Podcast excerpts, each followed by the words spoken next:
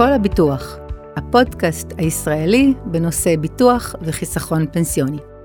כאן אורית מתניה, סוכנת הביטוח שלכם, עושה לכם סדר בביטוחים ומגדילה עבורכם את האותיות הקטנות והמעצבנות בפוליסות הביטוח. בואו נתחיל.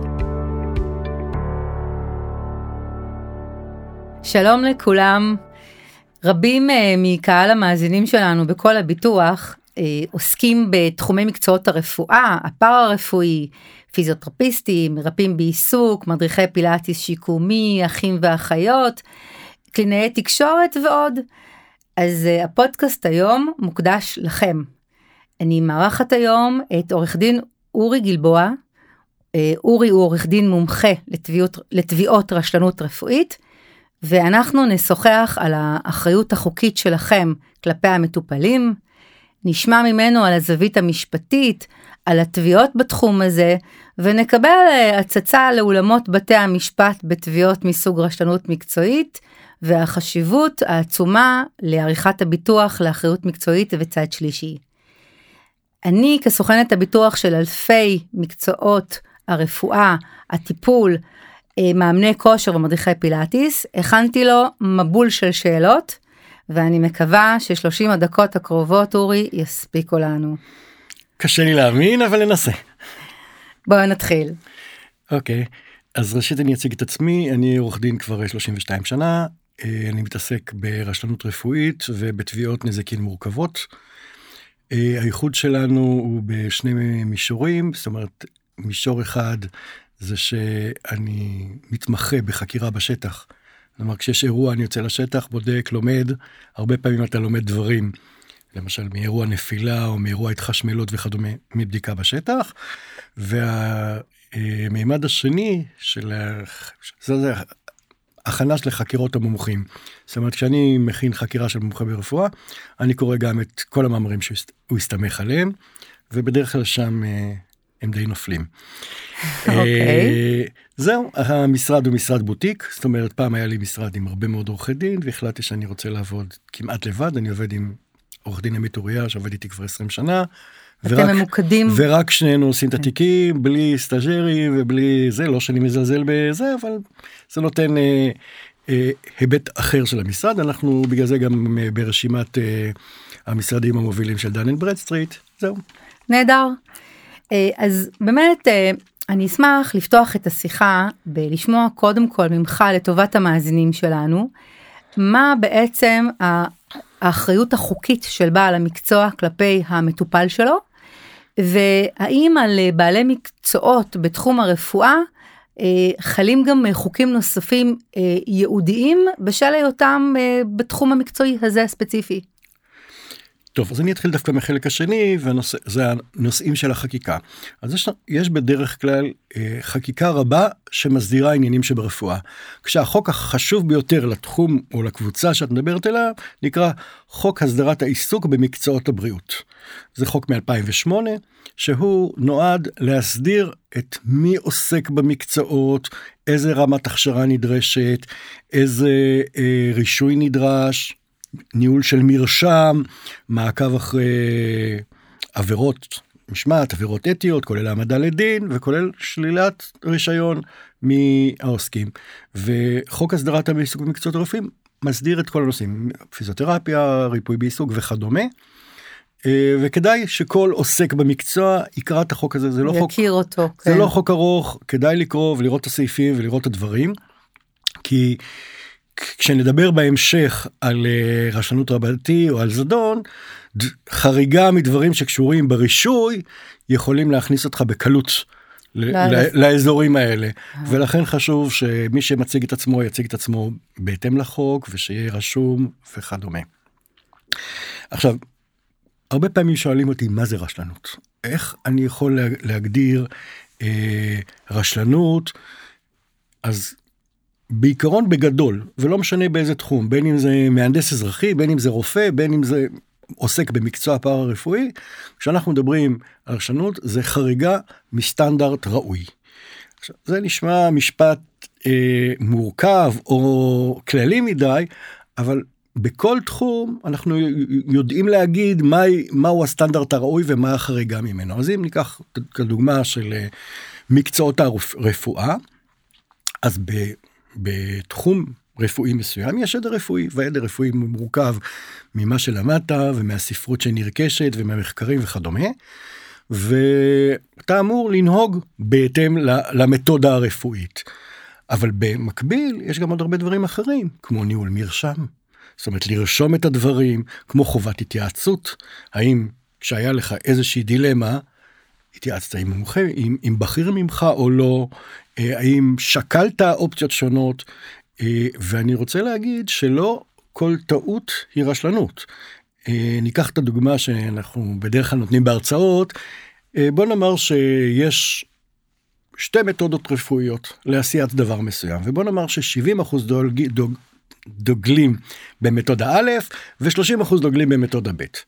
ואני רופא, בחרתי במתודה ב' שהיא ה-30%, זה לא אומר שהתרשלתי. אבל אם לא בחנתי את האפשרות, את האפשרויות השונות, זאת הרשלנות. ולא בדקתי מה נכון במקרה הספציפי, זאת רשלנות. ולכן כשאנחנו מדברים על בעיקר על מקצועות פארה-רפואיים, גם שם יש ידע, כי כשאתה עוסק בפיזיותרפיה אתה לומד פיזיותרפיה. ויש נכון. ידע שהוא נרכש בין בספרים ובין בין מאמרים ובין בהתהוות של המקצוע.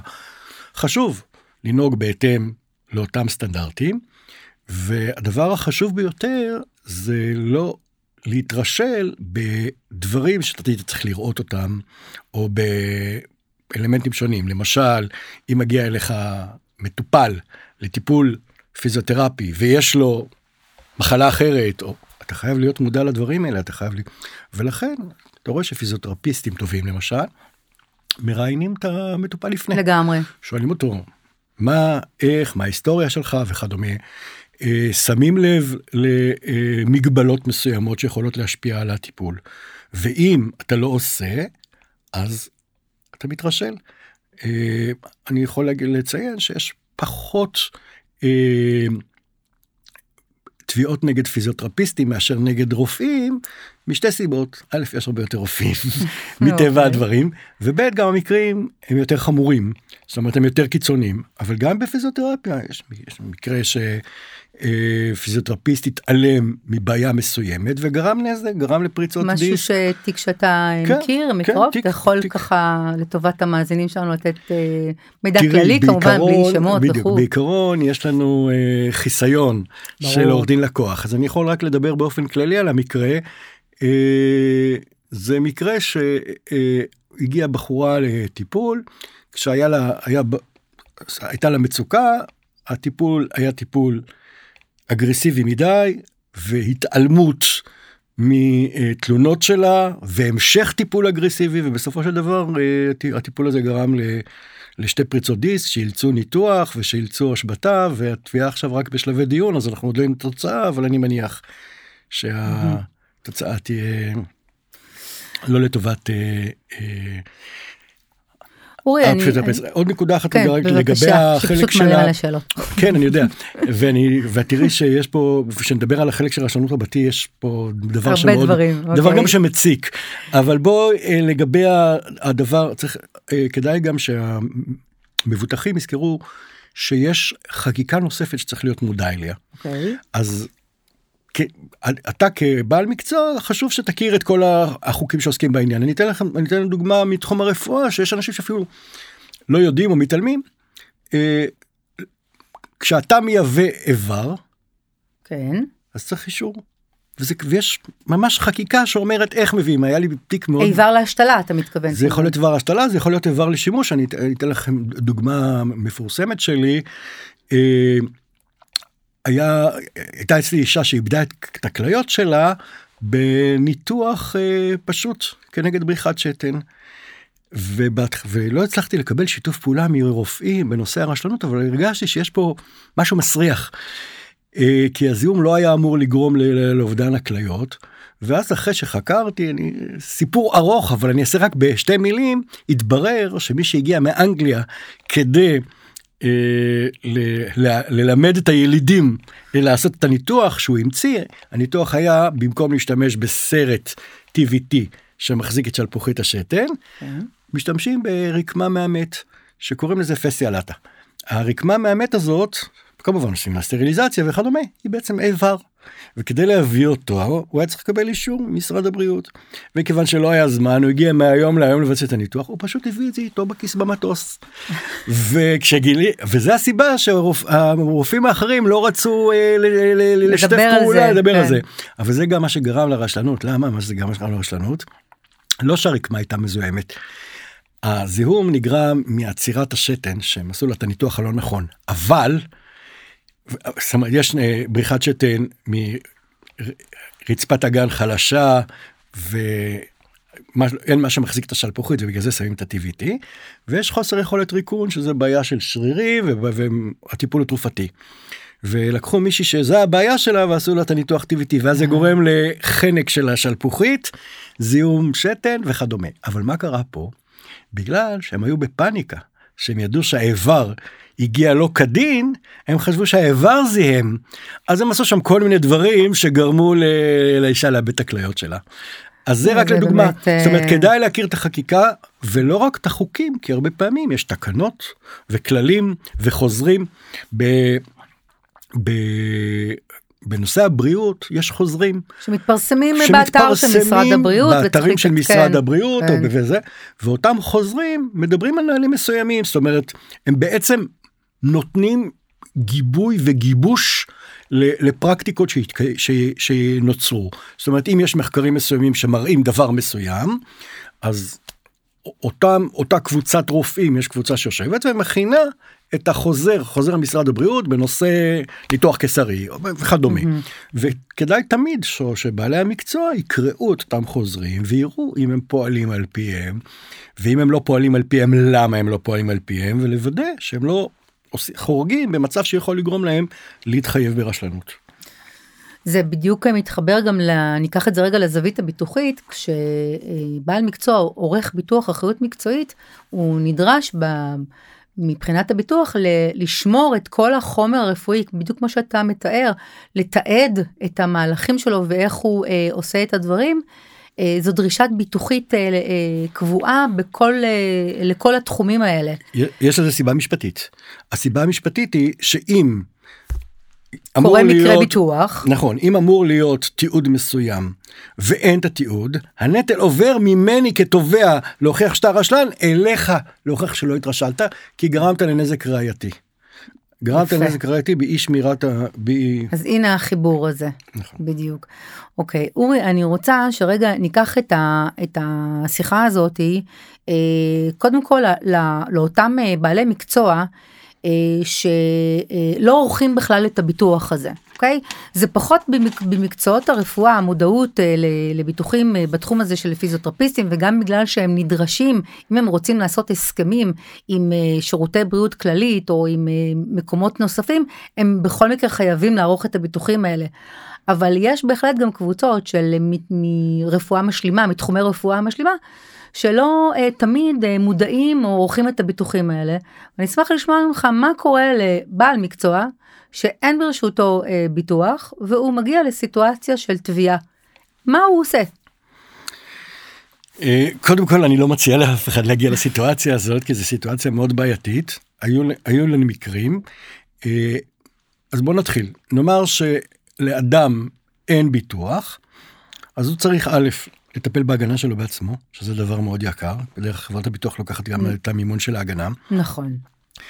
אחרי שהוא לקח על עצמו את מימון ההגנה ושזה דבר יקר כולל חוות דעת מומחים וכולל אה, עורך הדין. במקרה שהוא מתחייב בדין זה אומר ירידה לנכסים האישיים שלו. זאת אומרת הוא יצטרך לשלם אם יש לו את האמצעים מאות אלפים. ואם אין לו זה, זה לא זה הרבה פעמים גם מיליונים.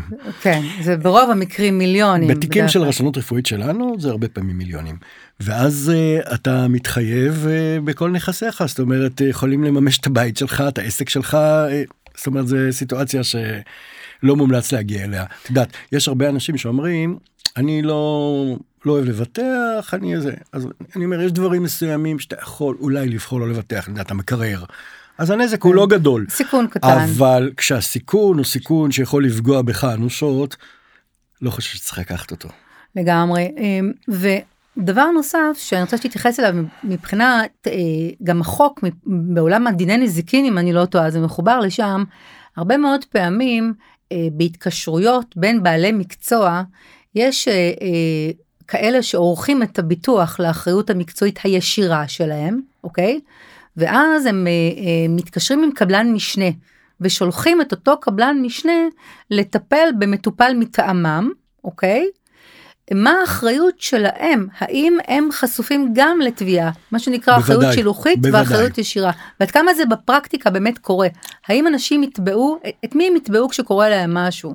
את מי? אז אני אתחיל רגע מהסוף, קודם כל מבחינת הצ, הצד של התביעה, זאת אומרת שאני תובע אה, אדם, גוף וכדומה, אז אני תובע את את, את כל השרשרת זאת אומרת אתה כעורך דין תמליץ ללקוח שלך לעשות את זה כדוגמה כן. אם מדובר אם לקחנו דווקא את הפיזיותרפיסט אוקיי. שיש לו מכון פיזיותרפי והוא מעסיק מספר פיזיותרפיסטים כן. בין אם שכירים בין אם כן. קבלני משנה אז אני אתבע גם את הפיזיותרפיסט המטפל וגם את בעל המכון כי כשאני באתי למכון אני באתי. מכון מסוים שיש לו מוניטין מסוים ואם אתה כבעל המוניטין דאגת להעסיק מישהו לא ראוי או לא הדרכת אותו נכון, או לא דאגת שהוא מקפיד על כללי הבטיחות, או על כללי ההתייעצות, או שומר על רמת, על הסטנדרט הסביר, אז אני תובע גם אותך. זאת אומרת שהאחריות לא נגמרת ב- נכון, באחריות יש ישירה, יש גם אחריות ברורה, שילוחית כן. ברורה בחוק, וזה משהו שצריך להתייחס בדין, אליו. כן.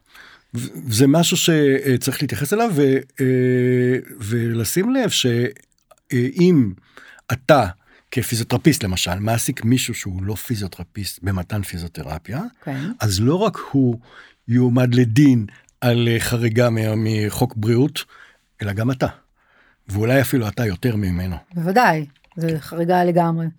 אוקיי אה, דבר נוסף שאני רוצה אה, ככה להעלות פה זה אתה יודע שבעולם הביטוח אם אני מחברת רגע את הדברים הרי יש סוגים שונים של פוליסות בתחומי האחריות המקצועית. אני רוצה רגע לחבר את זה דווקא לחלק המשפטי שלך. אה, יש ביטוחים אה, שלוקחים בחשבון את תקופת ההתיישנות של השבע שנים, ויש ביטוחים שלא קשורים לזה, זה ביטוחים על בסיס יום התביעה וביטוחים על בסיס יום האירוע.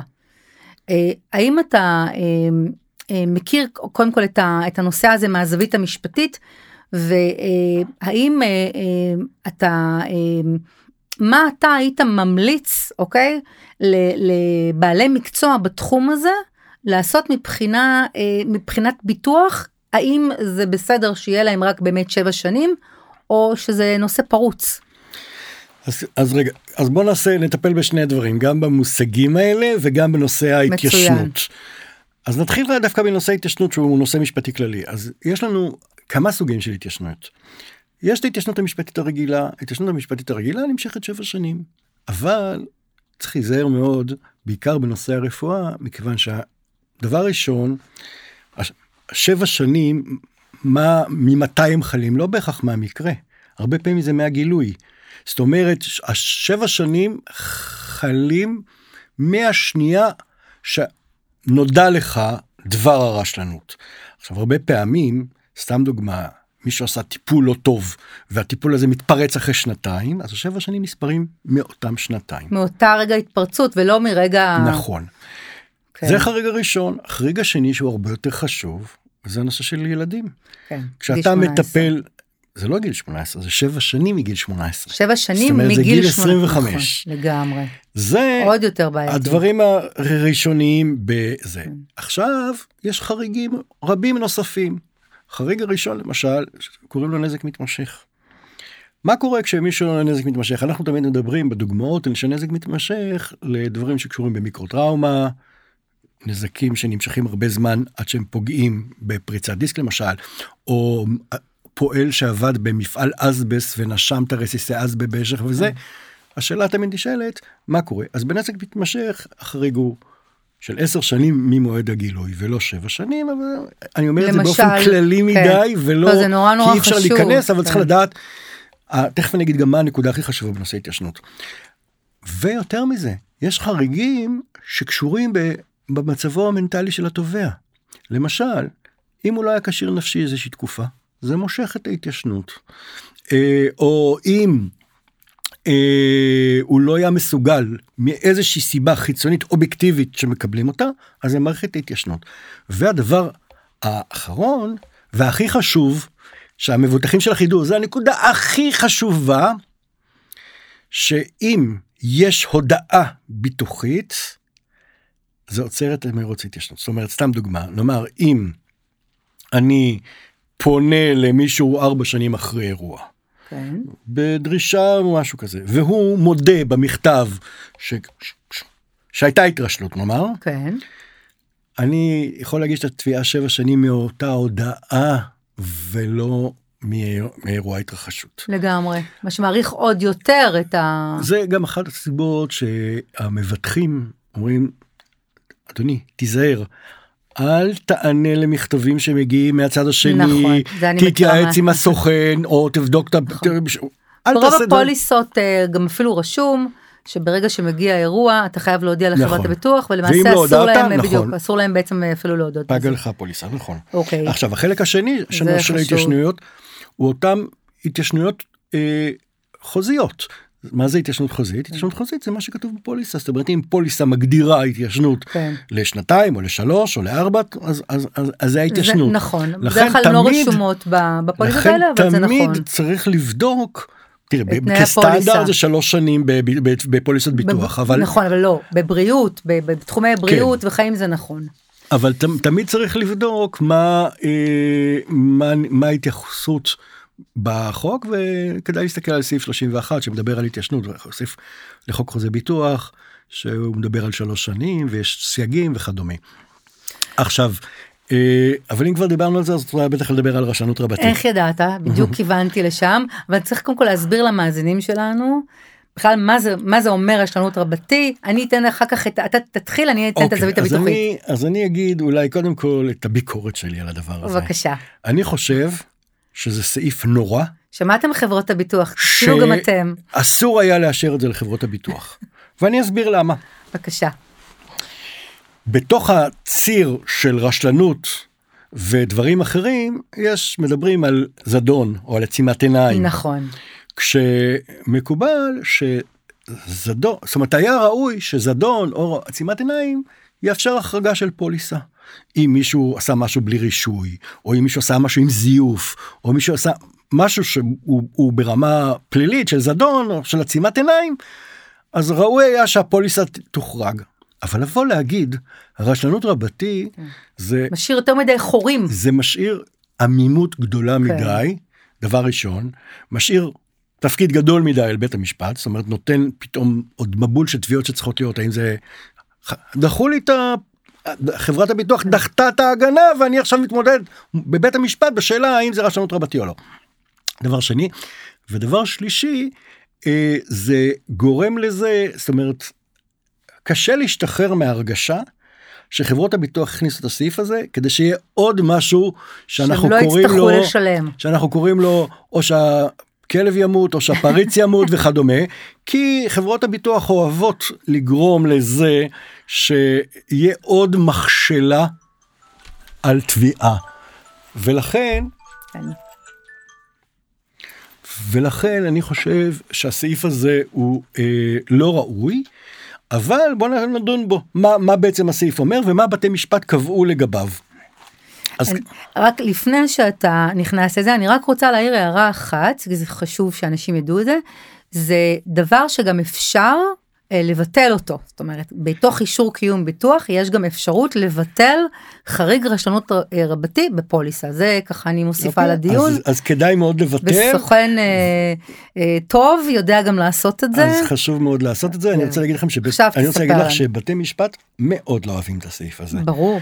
והם, זה נגד אה, והם האדם. הדפ- הדפו אותו, אבל מכיוון ש... אה, אז בואו נתחיל בזה. אמרנו מה זה רשלנות.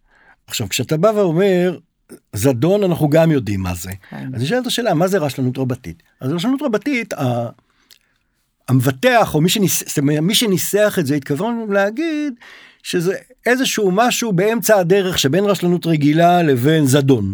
זאת אומרת משהו שהוא הוא יותר קרוב לזדון הוא איזושהי. חריגה ניכרת מסטנדרט אה, זה. עכשיו אני בתי משפט באו ודנו בעניין הזה ודי הרבה תביעות דחו בעניין הזה אבל בכל מקרה הם קבעו שנדרשים כדי שייקבע שיש פה רשלנות רבתי נדרשים שני תנאים ברורים. אחד, סטייה ניכרת מרמת הזהירות, ואז בית המשפט צריך להגדיר האם זה סטייה ניכרת או זה סתם סטייה. כי נשאלת תמיד השאלה עד כמה הסטייה הזאת סטייה. והדבר השני, בית משפט אמר, נדרש מצב נפשי של פזיזות או עצימת עיניים. זאת אומרת, כשאנחנו באים ואומרים רשלנות רבתי, זה אומר חריגה עצומה דרמטית מהסטנדרט, חריגה דרמטית מהסטנדרט, ועצימת עיניים או פזיזות. איך זה בא לידי ביטוי בבית משפט זאת אומרת איך מה הם מזמינים איך הם איך הם אה, אה, מדברים על איך זה מגיע לדון? איך מגיעים לדון על זה נורא מזמינים פשוט. מאנשי לא, אה, מקצוע פשוט. אחרים איך זה עובד. נורא, נורא, נאמר שאני אה, מבוטח מהמם. ויש את החריג הזה הגע- וקרה המקרה פניתי לחברת הביטוח אמרה לא לא מכניסים אותך כי אתה כי זה רשלנות רבתי מהמם. אז אני מגיש תביעה כנגד חברת הביטוח. אני אומר לא זה לא רשלנות רבתי מהמם. ואז בית המשפט קובע האם זה רשלנות רבתי או לא כמובן באמצעות מומחים.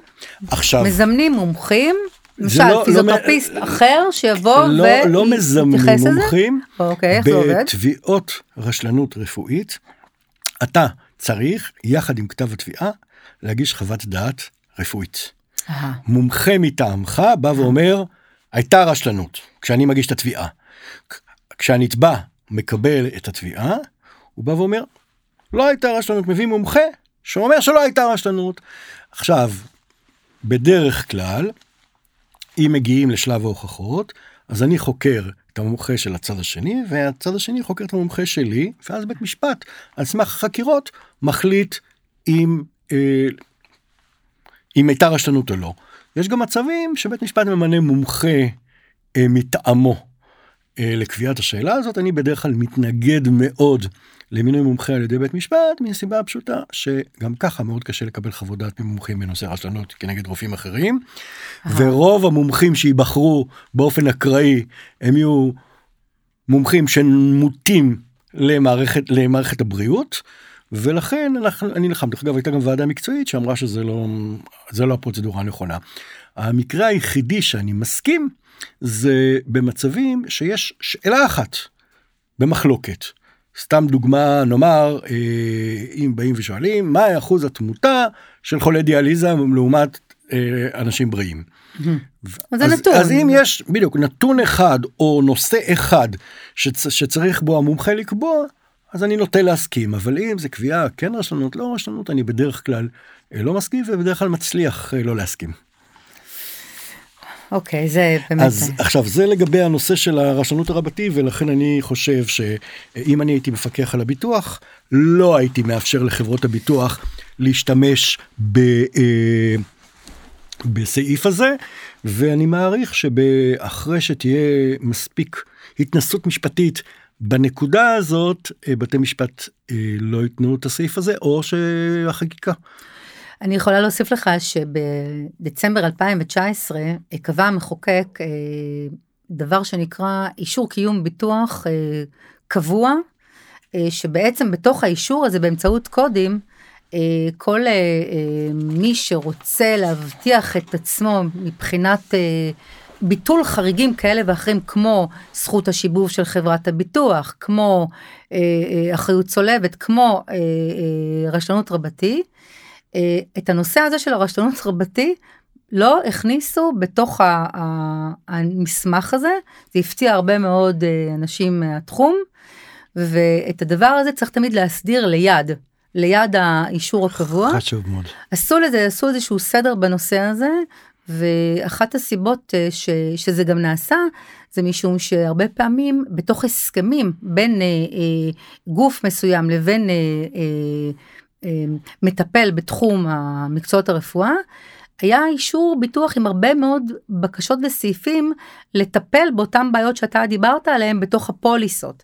היום זה כבר הוסדר בצורה אה, אה, יותר יותר אה, אה, חשוב אה. פשוטה, אה, אה, שזה גם, זה, זה לפודקאסט אחר לגמרי. שאלת אותי אוקיי. לגבי הנושא של אה, איך אה, מעריכים נזק וש... כן, ואיך אה, בית נכון. משפט פוסק. אז, אז אני אסביר בכלליות. בעיקרון בתביעות נזיקין נזקי גוף לא תובעים סכומים. זאת אומרת תוב- תובעים ערכאה. אם אני תובע בבית משפט שלום זה עד שניים וחצי מיליון שקלים אהה. ואם זה בית משפט מחוזי זה מעל שניים וחצי. מה כן הרבה פעמים שמישהו אומר. אה, הוא נתבע ב-200 אלף שקלים לא 200 אלף שקלים זה נזקי העבר. זאת אומרת כשאני מנסח את התביעה עבור הלקוח שלך. תכף אני אגיד גם קצת על ניסוח לא, תביעה, חשוב, כן. קצת על ניסוח תביעה וקצת על הצדדים שטובים וכדומה, אבל כשאני מנסח את התביעה, אני מנסח ראשי נזק לעבר ולעתיד. בעבר אני צריך לכתוב בדיוק מה ראש הנזק, סתם דוגמה, אם יש אובדן השתכרות, כן. אני בודק מספר החודשים שהבן אדם לא עבד, כמה וכדומה, ואני מכמת את זה וזה מופיע כסכום.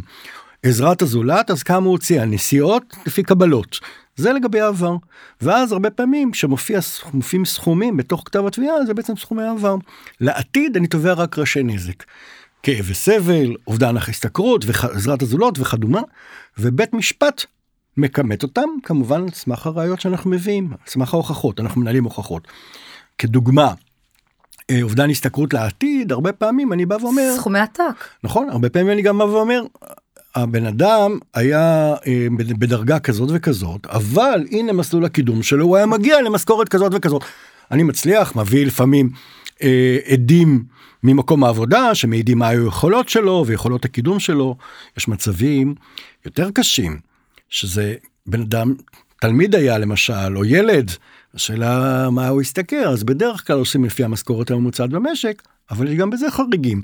אם למשל, הסיפור הכי מפורסם שהיה של אה, אותו, אותו בחור אמריקאי שנפגע בטיול של החברה להגנת הטבע, והוא כאילו עוד לא עבד, עוד לא התפרנס, אבל אבא שלו היה עורך דין, כל האחים שלו היה עורך דין, סבא שלו היה עורך דין, הדוד שלו.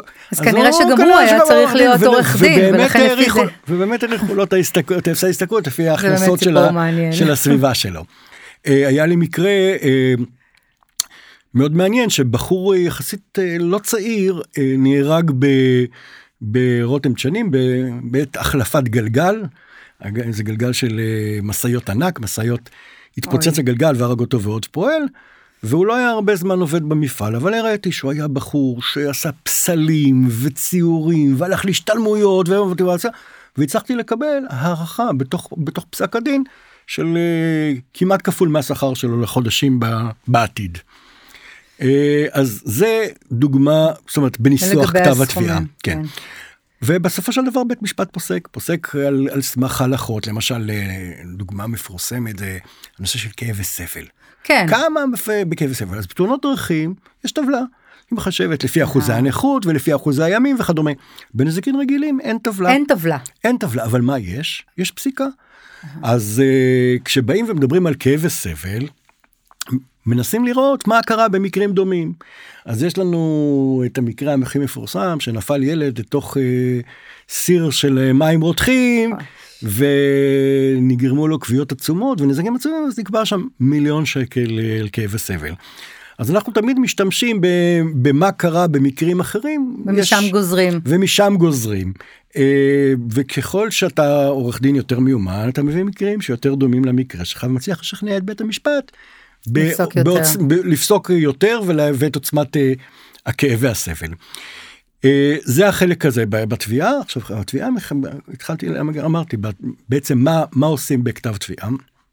בכתב תביעה אתה מרכז את כל העובדות שמהוות בסיס לתביעה שלך, נאמר את האלמנטים של הרשלנות, אם זה ברשלנות, או את האלמנטים של ה... גם לא ברשלנות רפואית, זאת אומרת, נאמר סתם דוגמה.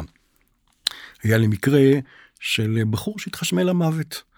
שהוא פתח את לוח הבקרה והתחשמל למוות והקיבוץ ומשרד הבריאות ומשטרה טענו כולם שהוא היה אשם. וזה ואני עשיתי שם מחקר בשטח והצלחתי להראות שבעצם הוא לא היה אשם. חשמלאי רשאי לא רצה לבוא אה, למקום ונתן לו הוראות. נתן לו הוראות בטלפון והצלחתי להוכיח את זה באמצעים אה, של אה, להראות שהספר שהוא פתח שם לא משנה. כרגע עכשיו זאת אומרת אני צריך לבסס את הרשלנות אז אני צריך לקבוע מה הם הגורמים לרשלנות בתוך התביעה לשכנע זאת אומרת לציין את הגורמים ואחר כך להוכיח אותם.